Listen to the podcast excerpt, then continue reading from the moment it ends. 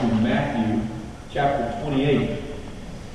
Matthew chapter 28, the, the scene and the setting is uh, post-death, post-resurrection of Jesus Christ, and right before his ascension.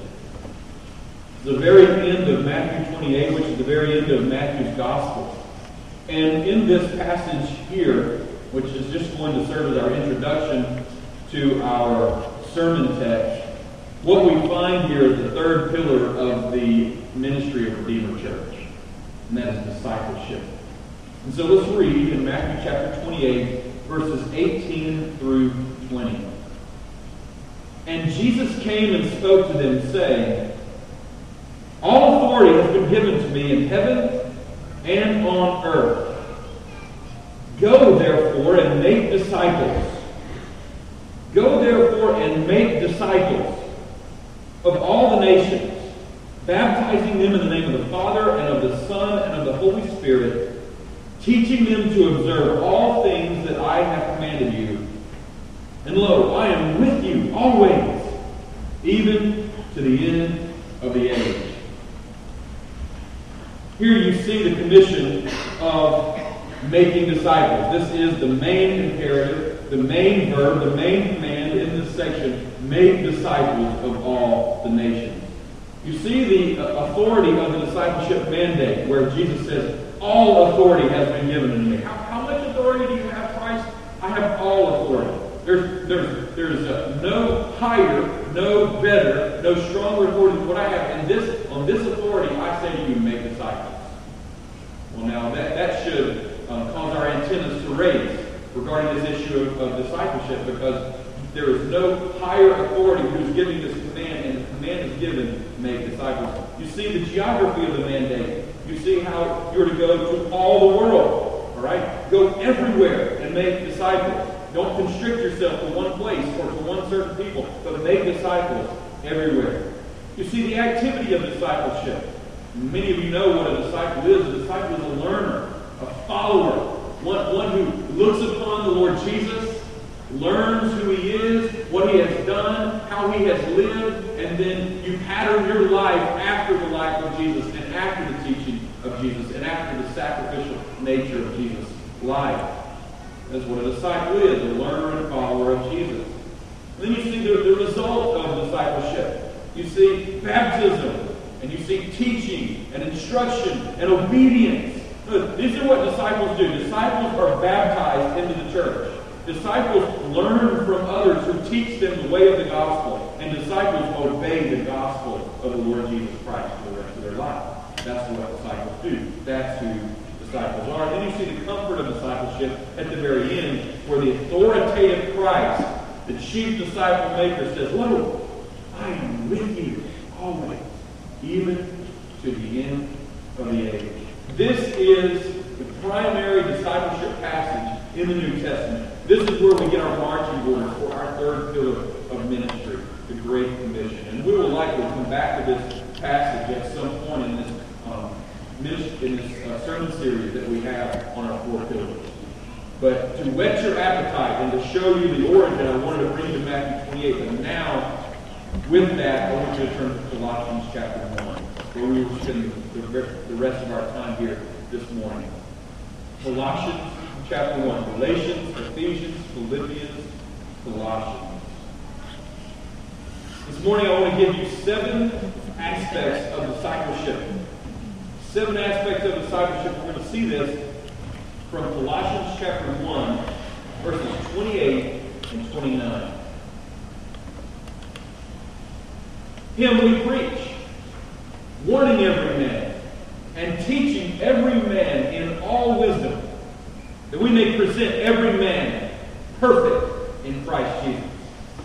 To this end I also labor, striving according to his working which works in me mightily. Let's read that again.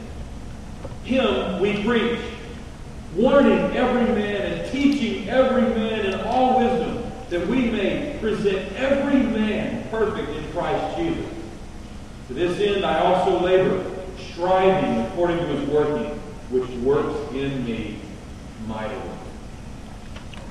The third pillar of the ministry of Redeemer Church is discipleship. And by that, what we mean is we are committed to train people in faithful gospel application.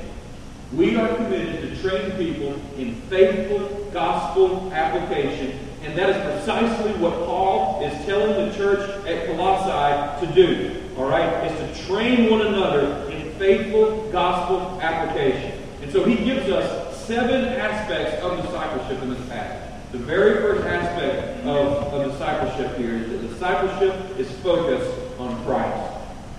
Discipleship is focused on Jesus Christ. Notice that it says, Him we preach. We understand the context here is clearly talking about the Lord Jesus Christ. We will see that in just a moment. But what he is saying is we proclaim Jesus Christ. Him we preach. And this is a consistent theme of Paul throughout all of his letters that he writes. In 1 Corinthians, he says, We preach Christ crucified. In Ephesians 3.8, he says, To me this grace was given to preach to the Gentiles the unsearchable riches of Christ. In Philippians 1, he's actually addressing an issue where there are some people who are preaching Christ out of selfish ambition and out of jealousy and envy of Paul's ministry. And then there are others who are preaching Christ out of good ambition and godly ambition and gospel ambition. listen to what he says. You would think that he would say, I wish those guys with selfish ambition would stop preaching Christ and those who have good ambition to continue to do so. But that's not what he says. Listen, he says, What then? Only that in every way, whether in pretense or in truth, Christ is preached. In this I will rejoice. Because for Paul, the most significant part of Christianity is that Jesus Christ was preached and nothing else. All right? There are a lot of things that come along with the preaching of Christ. And there are a lot of things that come after the preaching of Christ. But there is nothing more important and there is nothing more primary than Jesus Christ and Him crucified. Now, I want you to look down at your Bible. I want you to walk with me Let's see this Christ and what he wants us to say about this Christ and how what we're to learn about Christ in this discipleship process. Look down beginning at verse 13. God, the Father here, has delivered us from the power of darkness and conveyed us into the kingdom of the Son of his love. Who is Christ? He is the Son of the Father's love. In other words, he is the beloved Son of God. Verse 14. In him we have redemption through his blood, the forgiveness of sins. Who is Christ? He is the Redeemer. He is the one who has taken us out of the bondage of sin and into freedom. Freedom in the kingdom of God. Look at verse 14. Uh, verse 15. Notice, he is the image of the invisible God, the firstborn over all creation. We want to ask, what does God the Father look like? Just look at God the Son. Because God the Son is the image of God the Father. If you see Jesus, God the Son, you see God the Father in, in essence. Look at verse 15. Again, he is the preeminent one over all creation. There is none higher. There is none better. There is none more supreme. There is none more set apart than Jesus Christ. Verse 16. By him all things were created that are in heaven and are on earth, visible and invisible, thrones or dominions or principalities or powers, all things were created through him and for him. Who is Jesus? He is the creator of heaven and earth. Verse 17. Not only is he the creator, but he's the sustainer. He is before all things, and in him all things consist. Not only did he make it, but he holds it all together. If Jesus Christ were to set apart his responsibility right now, the world would fall apart. The, the, the earth would fall off its axis and it would, the, it would go away from the sun and get closer to outer darkness and we would all disintegrate. But Jesus Christ is the sustainer of both heaven and earth and holds everything in its place. Verse 18. He is the head of the body, the church. He's the beginning, the firstborn from the dead, that in all things he may have the preeminence. He is the head of the body. He is fully God. He is the great peacemaker. Notice in verse 19 and 20. For it pleased the Father that in him all the fullness should dwell. There's his godness, his deity. And then by him to reconcile all things to himself. How is he going to do that? By Him, right? By Christ. He is the Son of God, the sovereign King, the Redeemer, the image of the invisible God, the preeminent one, the Creator, Sustainer, the head of the body. He's fully God. He is the great peacemaker. This is who Christ is. And this is who we preach. This is who we declare. Now, look back at verse 28. It says, Him we preach. We see that the ministry is Christ. What does this word preach mean? It means to announce throughout, to proclaim far and wide Jesus Christ. All right? That, that's what the meaning of this is. So we're not whisperers. We're not silent people. We are people who announce far and wide and high and low, and even from the announce uh, the, the uh, rooftops. It's in the present tense. It means we, we constantly do it. We, we are an ongoing preaching preachers of Jesus Christ. We don't, we don't have seasons in which we preach Christ, and years in which we preach Christ, and other years we don't, and decades we preach Christ, and decades we don't. Ongoingly, every day, every month, every year, we preach Christ. And then notice the, the, the uh, person, the first person plural in verse 28. We preach. Not I preach, not a few of us preach, but we preach. We all preach. All Christians preach Christ. This is a team effort. This is a church effort. We all get in and we do this, and we do it regularly. And we announce throughout. We proclaim far and wide the person and word of Jesus Christ. Now, I'm teaching you guys this, this uh, Bible study principle to ask yourself the question not just what does it say in the text, but also what does it not say. And I ask the question when we look at this very first phrase here, and we're learning that discipleship is focused on Christ, I ask the question, what does this not say? And if you look down at the text, it does not say, we preach morality. We preach ethics. We preach rules. We preach regulation. Listen, morality is good. Morality is better than immorality, right?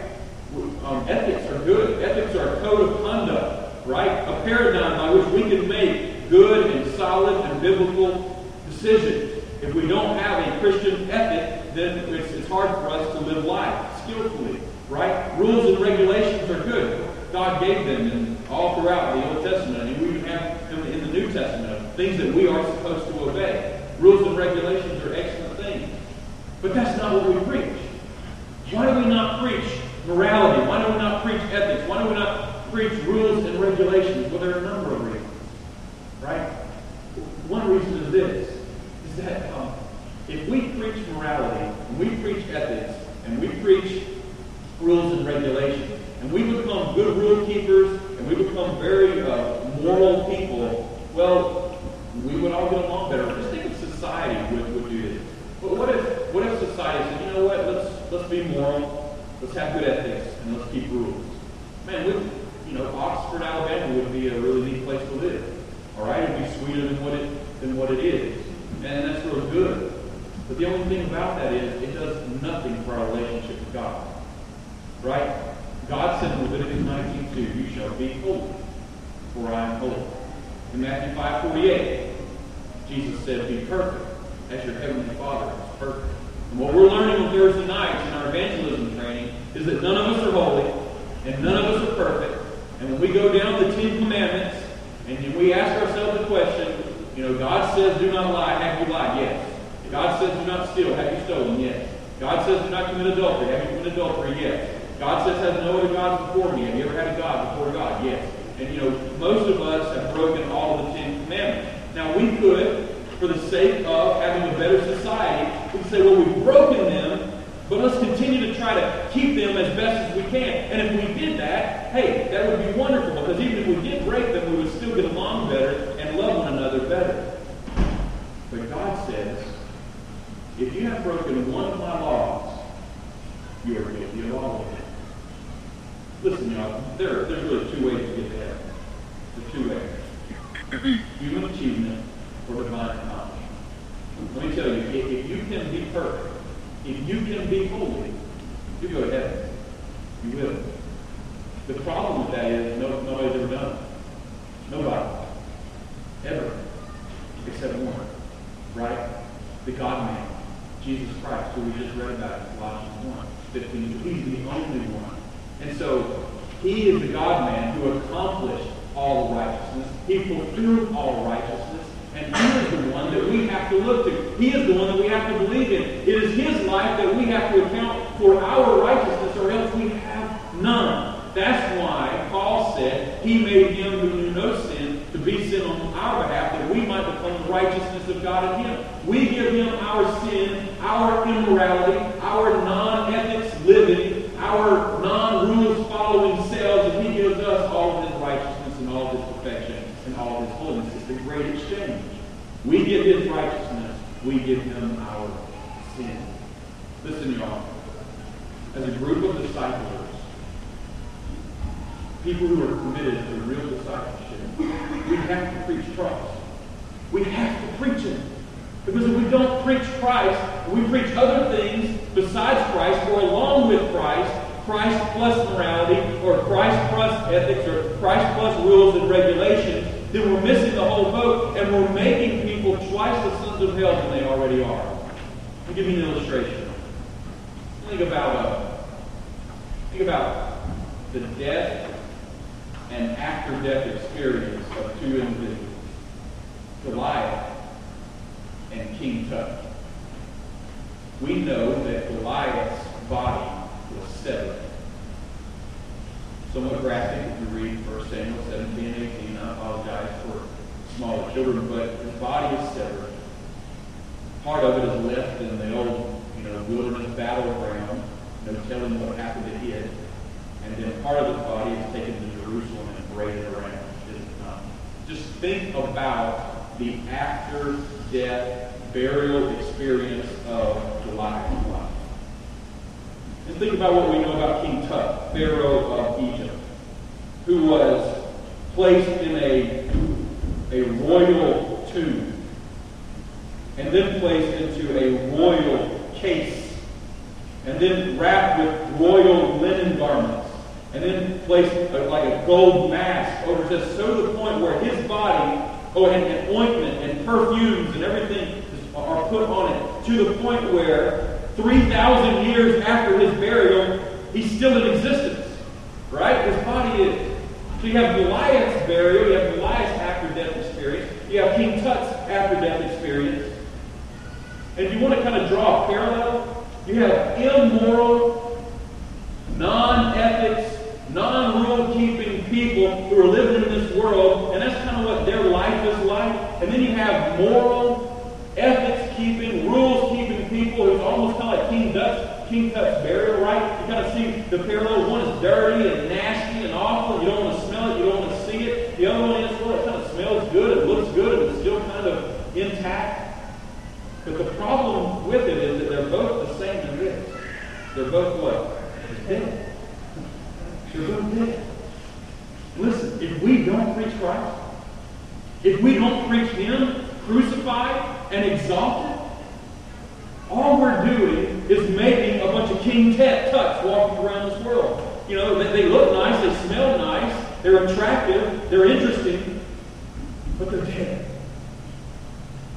So we preach Christ because Christ is the Redeemer. He is the only one who brings from death to life. The only one who crosses over from bondage to freedom. The only one who liberates from sin and death and hell. It is Christ. And that's why Paul says, Him we preach. If you are preaching something other than Christ, stop it. If you are not preaching Christ, start doing it. Because disciples and disciple makers preach Jesus Christ and Him crucified. I will tell you what my prayer has been. My prayer is that Redeemer Church would be known in the community of Oxford as a group of people who preach Jesus. They may not know a lot about our church. I was sitting at Starbucks late last night, and I had one of the uh, one of the gentlemen who was sitting beside me go to redeemeroxford.org. I said, I'd like for you to check out our website and tell me about the appearance and the clarity of it and the simplicity of it, etc., etc., etc. He, he gave me good feedback. He was encouraged by it. He said, I, I couldn't really notice what denomination you're affiliated with. I couldn't really notice, you know, what, what churches you're affiliated with, or, you know, that sort of thing. You know, in my mind, I thought, okay, well, we might want to think about that. But also in my mind, I said, that's okay, as long as he sees on our website that we preach Christ, that Christ is exalted. All right? Because that's what I want our church to be known as, that's what Paul wanted the church to be known. So, discipleship preaches Christ. All right, these next are going to flow uh, more quickly and smoothly, but let's get to the remaining six. Number two, discipleship involves corrective instruction. Look down at the text. We're just walking straight through linearly this passage. Him we preach, warning every man. So it involves corrective instruction. This verb carries the idea of admonishing. Some of your versions actually say admonishing every man. Some of your versions say exhorting every man. It means to instruct in regards to belief and behavior. And it's corrective in nature. So you are believing this one thing that is false. Disciples come in, disciple makers come in and say, hey, listen, that, that's not exactly correct. Let's, let's, let's turn this thing in the direction of the Lord. Or person is, is believing or, or living in the wrong way and say, look, there is a better way. There is a more godly way. Let's turn the, the boat of your life in this direction to line up with the ways and the will of God. And listen, this is what we do. We warn unbelievers and we warn believers. That's part of this passage. All right? What do we warn unbelievers about? We, are, we warn unbelievers about the emptiness of their chosen way. Right? You have chosen a way other than God's way. And the end result of that way is death, judgment, wrath, eternity, separated from the love and mercy of God. And so we warn that. Well, Paul did that in Athens. You ever read Acts chapter 17, he goes before all these philosophers and, and uh, he had been in the city and looked at all the different idols and all the different temples. And he says, listen, listen, I even saw a temple, a shrine that said to the unknown God. And because Paul knew that it is our job to warn unbelievers of their way, he said, Listen, let me proclaim to you this God that you don't know, whom you worship in ignorance. And he goes on to preach Christ to them. And he says, he says that God is declaring all men everywhere to repent, to repent, and to come to Christ. And so he is, he is warning them, he is correcting their philosophy, he is correcting their idolatry. We also correct believers, right? We correct believers about doctrine and life and theology and priorities.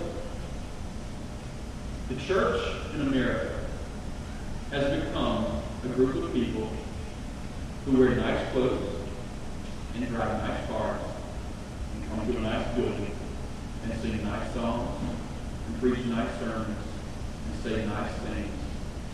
And everything about it is nice. But it's also become a group of people who are unwilling to correct one another, who are unwilling to instruct one another in the way of God. Why is that? That's our culture. Our culture is so pluralistic is so divided, we don't want to step on anybody's toes because we may offend them or we may differ from them. Ben Brown and I are reading a book called Shepherd Leader right now, and the author talks very clearly and, and uh, very poignantly about this very issue. And, and the thing is this, is our culture resists correction because our culture resists authority. And our culture resists human authority. Why? because our culture resists divine authority. And we know that human authority comes from divine. And so we resist any human authority that comes into our lives. Hey, look, just, just go on the internet, read the news, read Facebook, read Twitter. It, everything is about rebellion against the instituted authority. It doesn't matter whether it's the government, it doesn't matter whether it's the church. We resist it. Why? Because it's an expression of our resistance against the divine authority. And as Christians, guys, we can't do that. We have to say that God has placed authority structures in our lives for our good, our edification, our benefit, our discipleship. I grew up playing sports, lots of them, and I had coaches who were more than eager to correct me. you guys are, um, had that experience as well, but I, uh, I jotted down a few things I remember here. Limbaugh, get rid of the ball quicker. Limbaugh, don't throw off your back foot. Limbaugh,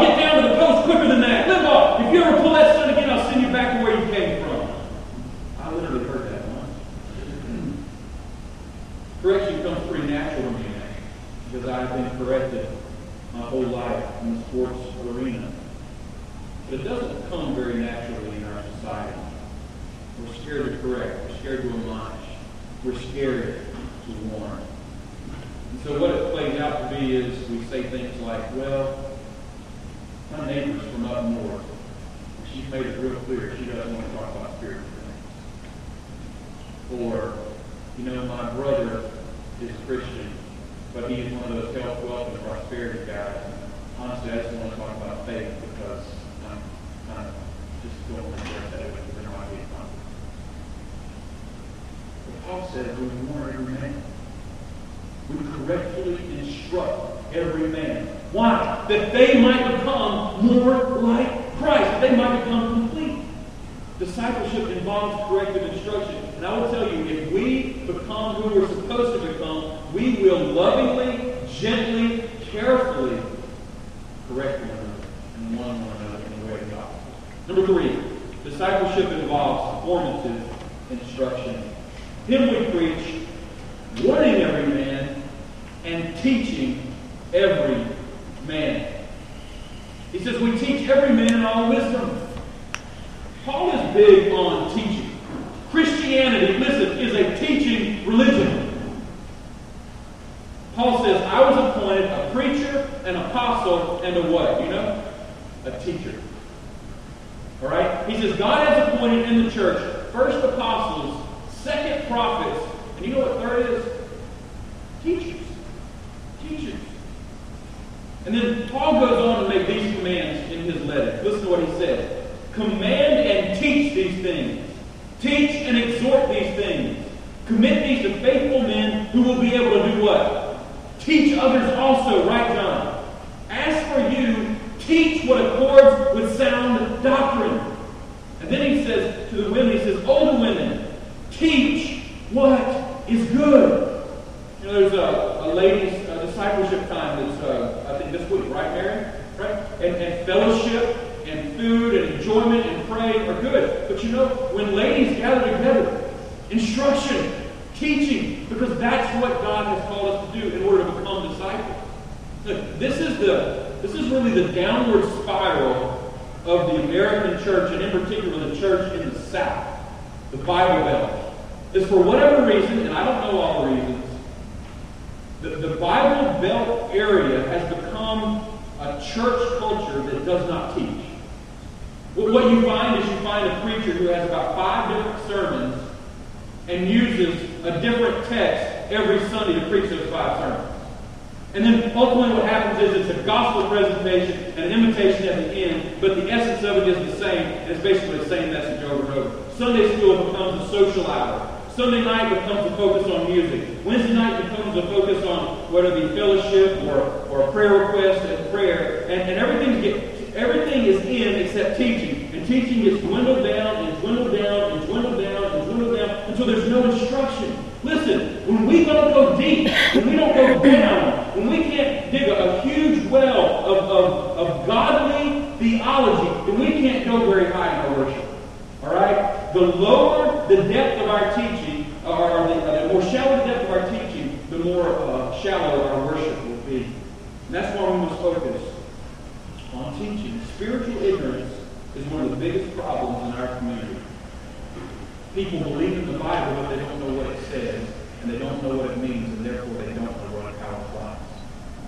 Redeemer Church, we're committed to being a church who is going to teach, who is going to instruct. We want everyone, it doesn't matter whether it's Thursday nights, it doesn't matter whether it's Sunday mornings, it doesn't matter whether it's Redeemer's Kids, or whether we're meeting in one of our homes for Bible study. We want people to leave knowing more about God, more about the Scriptures, more about their lives, more about their souls than what they knew when they walked in.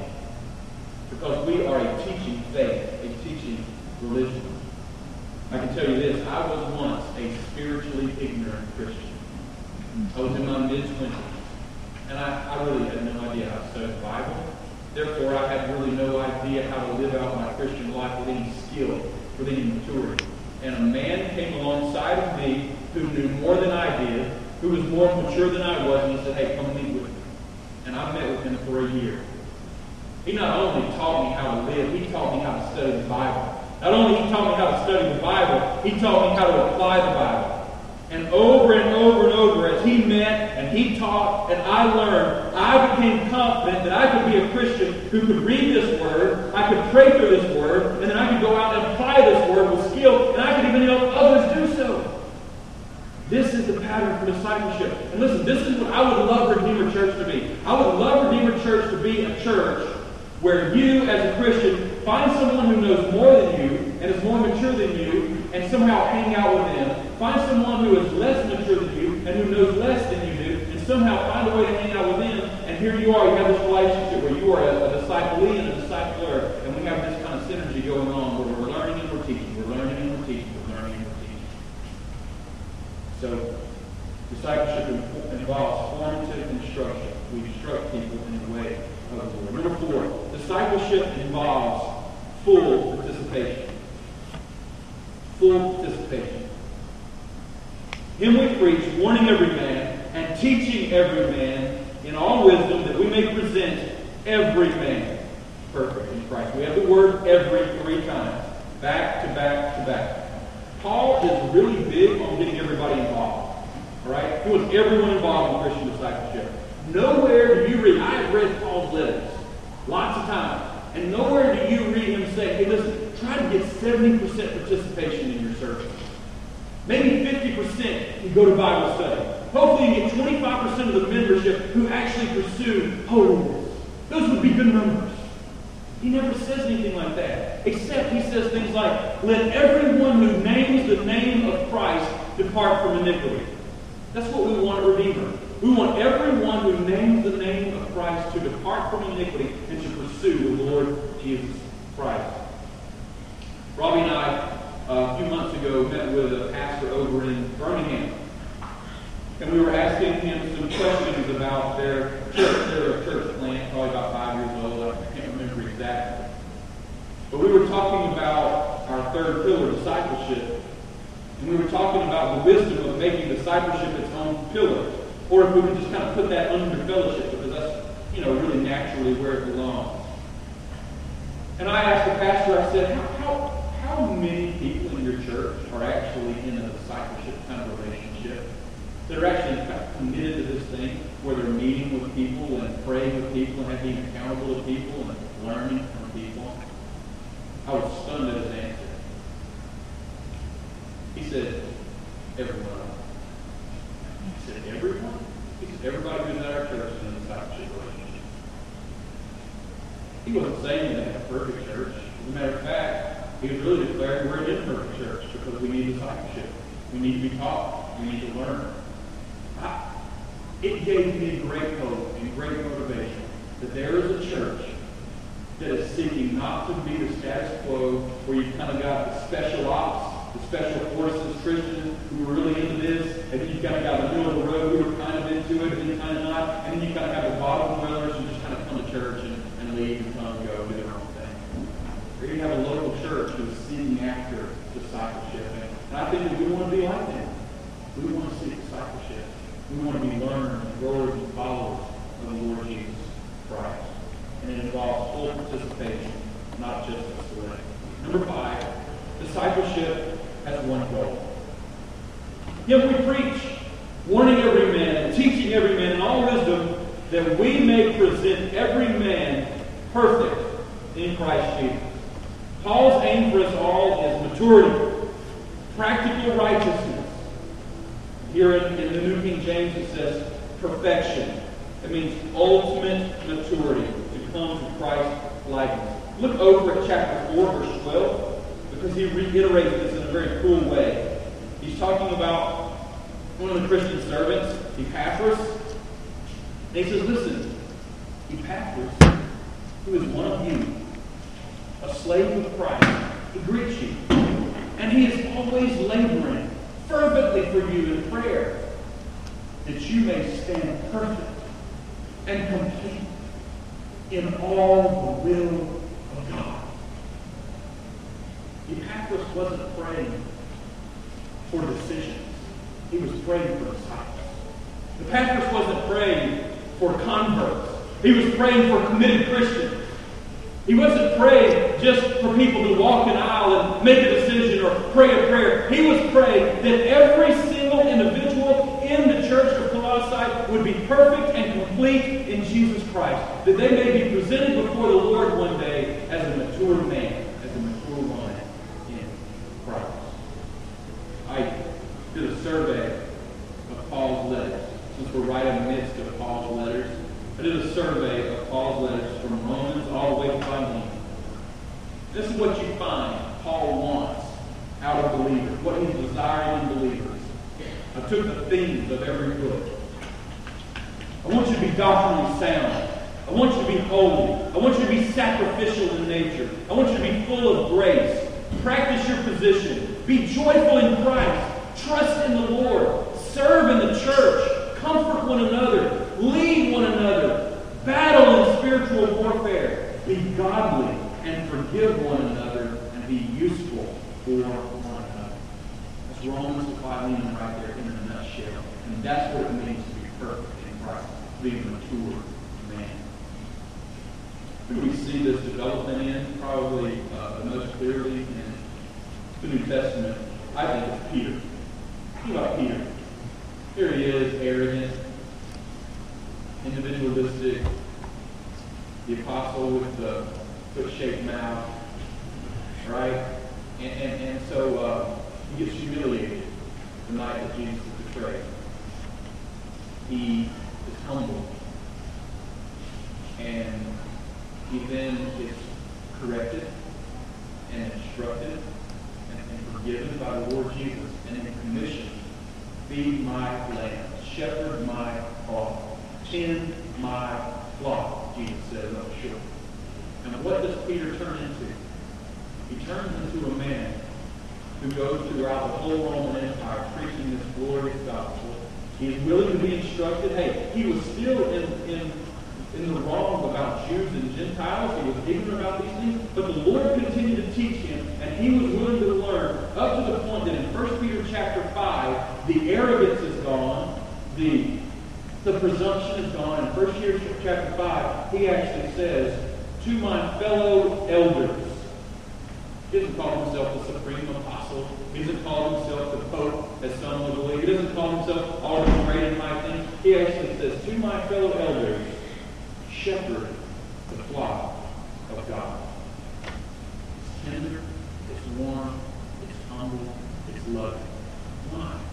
Because he has been mature day after day, week after week. He's been instructed, warned, corrected, admonished, helped, encouraged, comforted, all the way to now, when he writes First Peter, he is a mature man. And he's ready to be presented the Lord. It will not be too long after that that he was crucified, history tells us upside down, he in fact was able to see the Lord face to face.